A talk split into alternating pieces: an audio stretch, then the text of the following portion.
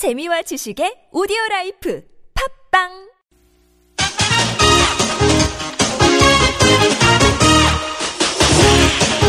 열린 아침 김만흠입니다. 3부 시작합니다. 오늘 두 번째 열린 인터뷰인데요.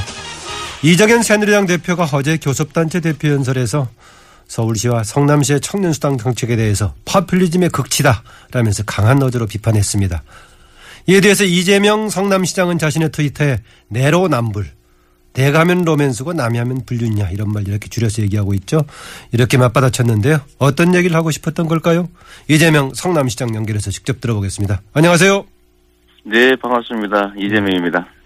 여름 잘 지내셨습니까? 잘 보내고 있습니다. 에, 청취자 여러분께서 이재명 성남시장과의 인터뷰 드리면서 궁금한 점이나 의견 있으신 분들은 50원 유료 문자 샵 0951로 보내주시기 바랍니다. 이 시장님 네. 먼저 성남시가 진행하고 있는 청년 배당 정책 서울시 청년 수당과는 조금 다르죠? 네, 그렇습니다. 어떤 정책입니까?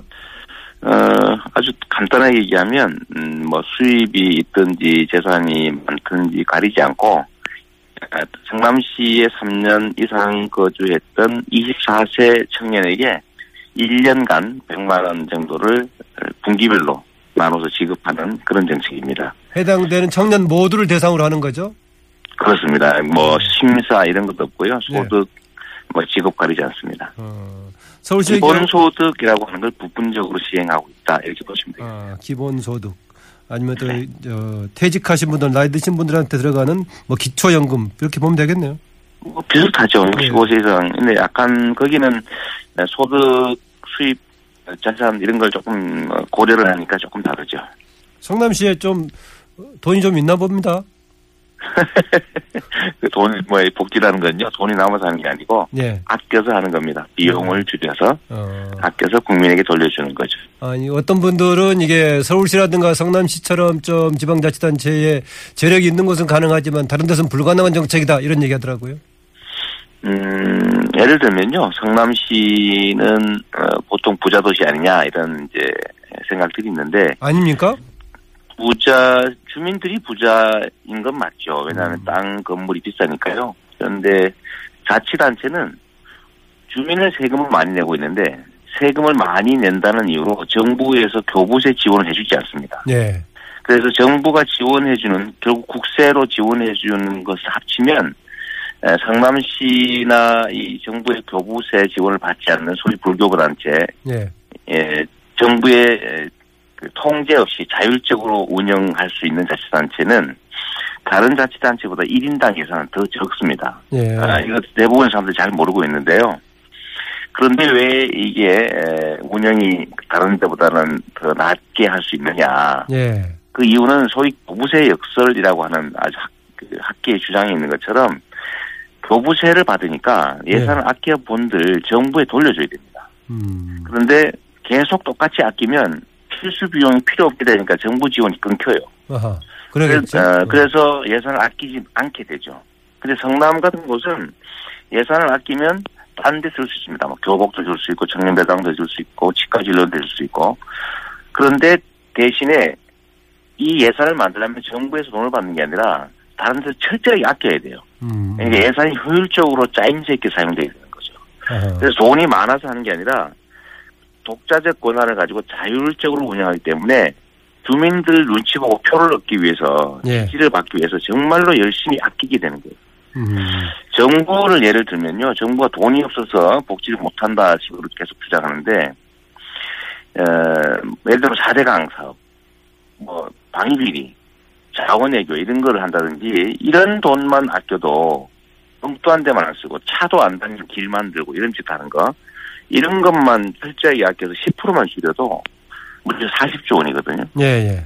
예, 충분히 할 수 있는 일입니다. 예, 돈이 남아서 한다는 그런 얘기는 정부가 무능하거나 무책임하거나 예산 낭비 부정부패하는 정부 특히 뭐 이번 이정현 대표 이런 분들이 예, 국민한테 거짓말하는 거죠. 어허. 자신의 무능 부패를 감추기 위해서.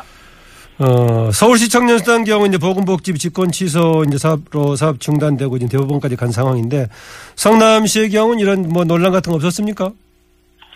성남시는 더 심하죠. 어, 성남시를 겨냥해서 어, 서울 어, 그 경기도지사가 이미 1월달에 소송을 제기했고요. 청와대 네. 정부의 청탁을 받아가지고 어, 그뿐만 아니라 예를 들면 이번에 예산 삭감하게 된 것도 실제 직접적이고도 결정적인 이유는 저는 성남시가 돈이 남아서 하는 거 아니냐라는 생각으로 이걸 못하게 하기 위해서 돈을 뺏는 거거든요. 예. 에, 더 격렬하게 방해하고 있습니다. 그 경기도 차원에서도 성남시하고 똑같진 않지만 유사한 형태의 청년 지원 정책 있지 않나요?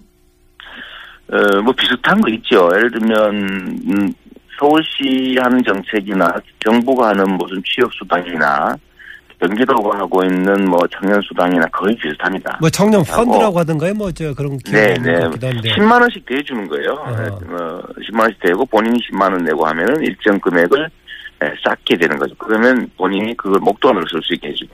음. 사실은 뭐 굳이 따지면 성남시가 몇 년 전부터 시작했던 정책 중에 하나인데 예. 에, 거의 거의 비슷하고요. 다만 성남시가 하고 있는 청년 배당과는 본질적으로 좀 다르죠. 음. 대상자도 선별해야 되고 또 전체 중에 극히 일부라는 점들 에, 이런 점에서는 청년 배당과는 좀 차이가 많습니다. 그럼 경기도하고 성남시는 서로 보완도 가능할 것 같은데 왜 충돌을 왜 하게 됐죠?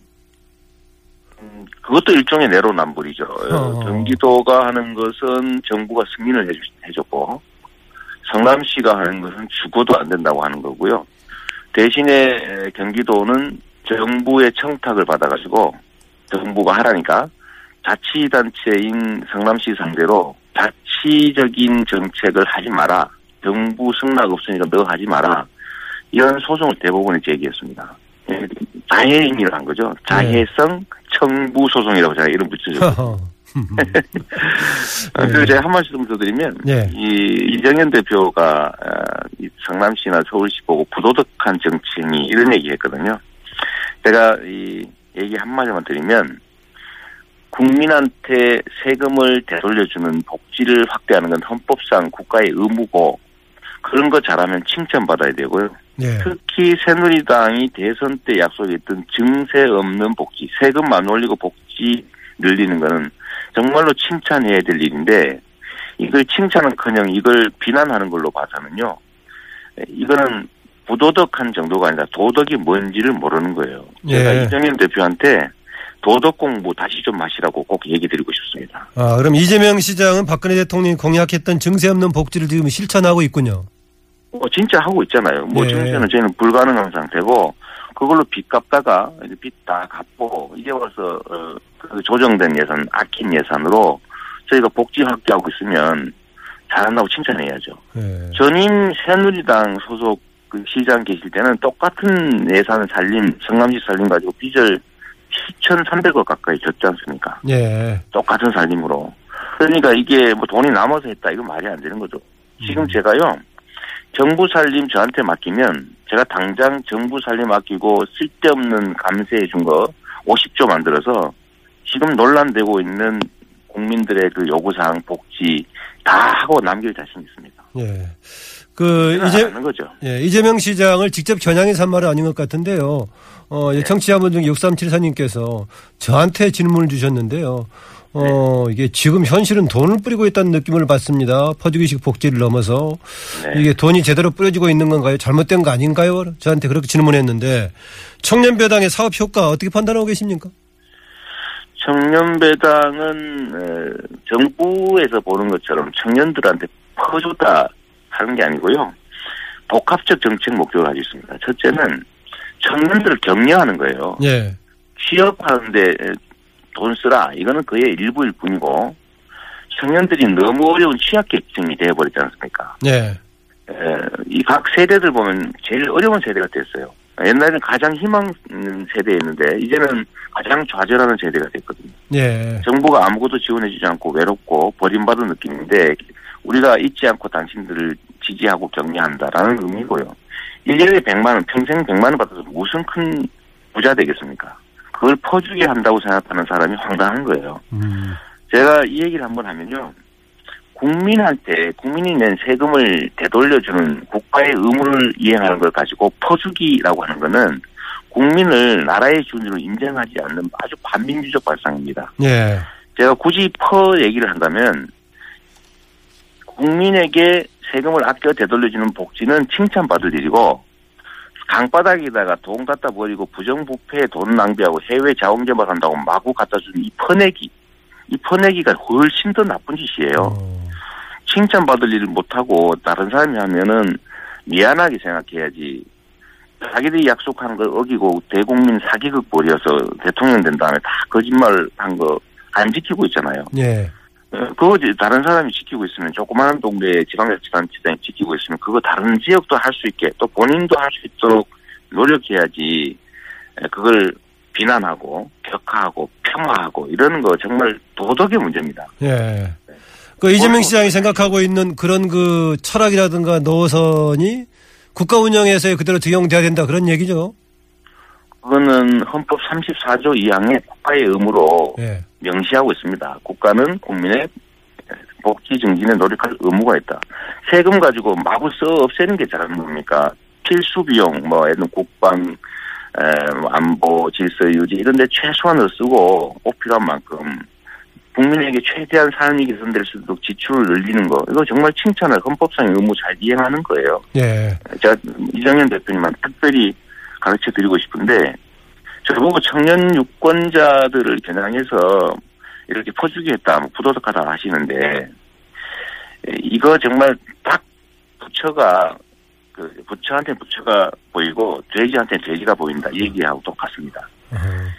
정, 모든 정책은 국민을 상대로 하는 것이고 모든 국민은 유권자예요. 예. 유권자를 넘어서 주권자죠. 음. 주권자의 지지를 얻기 위해서 주권자가 요구하는 일 그리고 도덕적으로 비난받을 이유 없는 일들을 하는 게 왜 이게 비난받습니까? 제가 포퓰리즘 자꾸 얘기하는데 포퓰리즘이 예를 들면 우리나라 의미로는 정치적 지지를 획득하기 위해서 바람직하지 않은 일 또는 해서는 안 될 일 하는 걸 말하잖아요. 음. 근데 성남시가 하는 정책 중에 나쁜 일을 한번 해- 얘기해 보십시오. 제가 그럼 청년배당 할 돈으로 딴 거 해야 될 거 안 한 게 있습니까? 제가 세금 안 올리고 정말로 누락된 세금 철저히 관리하고 그 다음에 부정부패 없애고 예산 낭비 줄여서 만든 돈으로 한 거 하고 있어요. 예. 네. 그 정세하지 않고 뭐 이제 절약해서 좋은 복지하고 있다. 그러면 어떻습니까? 지지도 좀 많이 받습니까? 어, 그럼요, 뭐, 어, 대개는 강남벨트라고 불리는 네. 분당. 제가 최초 취임 당시에는 그 첫 선거에서는 제가 한5% 넘게 졌습니다만은, 그 다음 선거에서는 제가 8% 정도 이겼고요. 예. 지금은, 음, 뭐, 시정 만족도가 본시 가지보다 분당 쪽이 더 높을 정도가 됐으니까, 에, 정말 천지 개벽이 일어난 상태입니다. 예. 그래서 이제 나쁜 그, 짓 해서 그런 건 아니니까요. 예, 그런 걸 바탕으로서 그래서 그런가요? 국가 운영을 책임지는 자리로 한번 나가보겠다 해서 종종 이재명 시장의 대선 출마 가능성을 타진하는 기사들이 여기저기 나오던데 뭐 생각 있으십니까?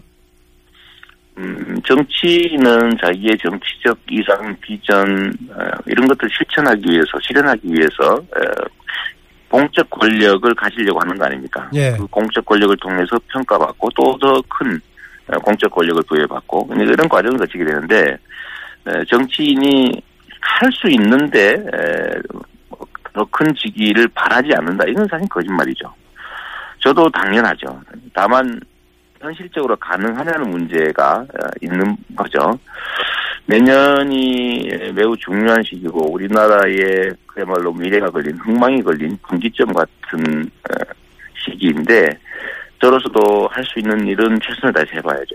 예. 그 역할이야 뭐 다양하게 있을 수 있습니다만은 대선의 경선 또는 대선에 출마한다고 하는 것도 여러 가지 몇 가지 안 되는 선택지 중에 하나인 건 분명합니다. 아, 예. 할수 있는 역할은 뭐든지 해야죠. 예.